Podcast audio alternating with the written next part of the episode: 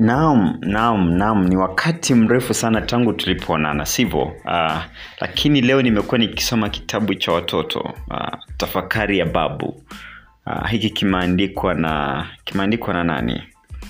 Uh, Swalehe Mdoe. Nafikiria wasomaji wa Kiswahili wanakielewa, na kuna hadithi moja nimeipata ambayo imenichangamsha sana. Mwandishi anaongelea kuhusu tofauti zilizoko uh, tofauti zinazojitokeza na kwa vijana wa sasa. Uh, anaita hadithi hii vijana na usasa. Mwandishi anasema nini?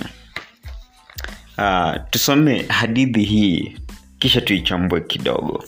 Siku moja nilikuwa nikibarizi na babu yangu. Tulikaa kimya kidogo.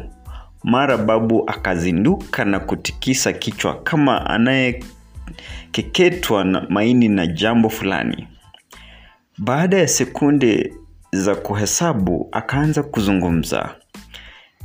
Nyinyi siku hizi mme- mnataka mna samahani. Nyinyi siku hizi mnatafakari kwa masikio na siyo akili.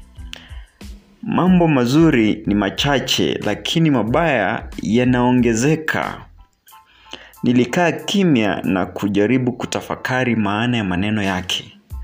Akaendelea hakuna tena ki, kiama. Kiama ni hiki tukionacho hapa duniani. Angalia watu wanavyotembea uchi. Nilitafakari kwa sekunde chache kuhusu maneno yake. Nilikumbuka kwamba babu alikuja mjini na kushuhudia jinsi baadhi ya wasichana walivyovaa vibiriti ngoma. Aha, neno geni pale. Wengine walivaa minisketi wengine walivaa suruali zilizowabana na blausi fupi na fulana zili, zilizowa- zilizowacha vitovu vyao wazi. Babu yangu katika ujana wake hakuyaona hayo na ndiyo sababu akaja juu. Hali ya uvaaji kwa kweli ilikuwa imebadilika. Kunao wasichana waliovaa viatu vinavyowafanya waonekane kana kwamba walitembea hewani. Hatua zao zilikuwa za kuhesabu na walitembea kwa miondoko utadhani ni mashindano ya urembo niligundua chanzo cha kimya cha babu na niliyokuwa na yaliyokuwa yakimsibu moyoni. Nilibaki nikitafakari hali hiyo kwa muda mrefu fikra zikiwa zikiwayawaya. Hata nilipoingia chumbani akili zilikuwa zimeniwia nzito.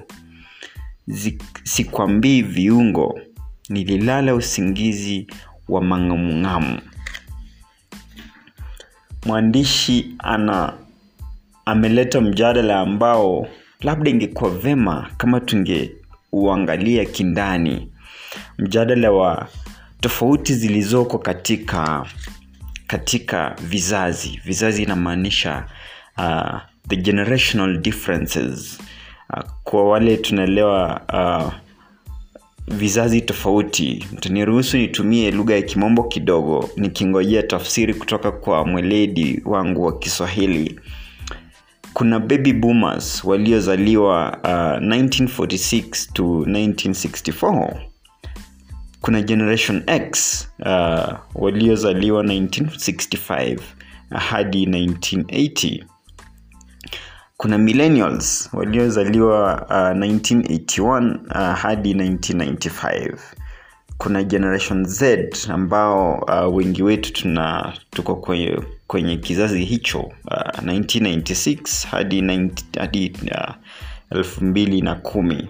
Alafu mwisho kuna uh, wale wa kisasa uh, generation alpha kuanzia uh, 2011 hadi mwaka wa elfu mbili na ishirini na tano. Katika vizazi hivi kuna tofauti. Kuna tofauti za kitabia kuna tofauti za za fikra kuna tofauti za uh, jinsi wanavyoishi. Labda tunatarajia haya yote kwa sababu um, kila kizazi kilikuwa na labda matatizo ama um, hali tofauti ya kupambana nayo labda. Uh, tunafikiria kwa mfano nikichukua mfano mzuri wa generation z hawa nao walikuwa walikuwa daraja kutoka kwa generation zile vizazi vile vya mapema kuingia kwa teknolojia. Generation alpha ama yeah, generation alpha or the digital the digital generation hawa nao wamepata kama mtandao upo na kila kitu kinaonekana rahisi. So ukiangalia kuna hizi tofauti zote lakini pia zimesababisha wao kukuwa na tabia tofauti na labda wakati mwingine unafikiria hupendi tabia fulani ya kizazi kilichoko mbele yako ama kinachokuja baada ya wewe. Kwa hivyo ningependa unipatie uh, maoni yako uh, ni tabia gani upendi ambayo inatokana na kizazi ambacho wewe haumo ndani? Uh, tuseme wewe ulikuwa generation z ama millennial lakini generation alpha ambayo ni the digital generation imekuja na tabia fulani ambayo huipendi. Inakukera sana ukiona mavazi labda kwa kuongea uh, wanasema uh, kuna huu msemo unaosema kwamba uh, vizazi vya kisasa wanaenda kwenye ofisi kutafuta kazi lakini wanatarajia kazi itakuwa rahisi. Kuna wakati wa kwenda holiday badala ya kufanya kazi wanatarajia kwamba labda siku ya jumatatu ikuwe kama siku moja ya kupumzika ama siku ya friday kazi ishe saa saba ama, ama hata usiende kazi kabisa. Lakini vile vizazi vya mapema vina vinaamini kwa kufanya kazi kitumia mpangilio ulioko so kulingana na wewe labda unipatie uh, maoni yako. Ni tabia gani ambazo upendi hata kama haumo katika kile kizazi ambacho kina zile tabia ambazo upendi nawatakia wiki njema na tukutane kwenye kipindi kijacho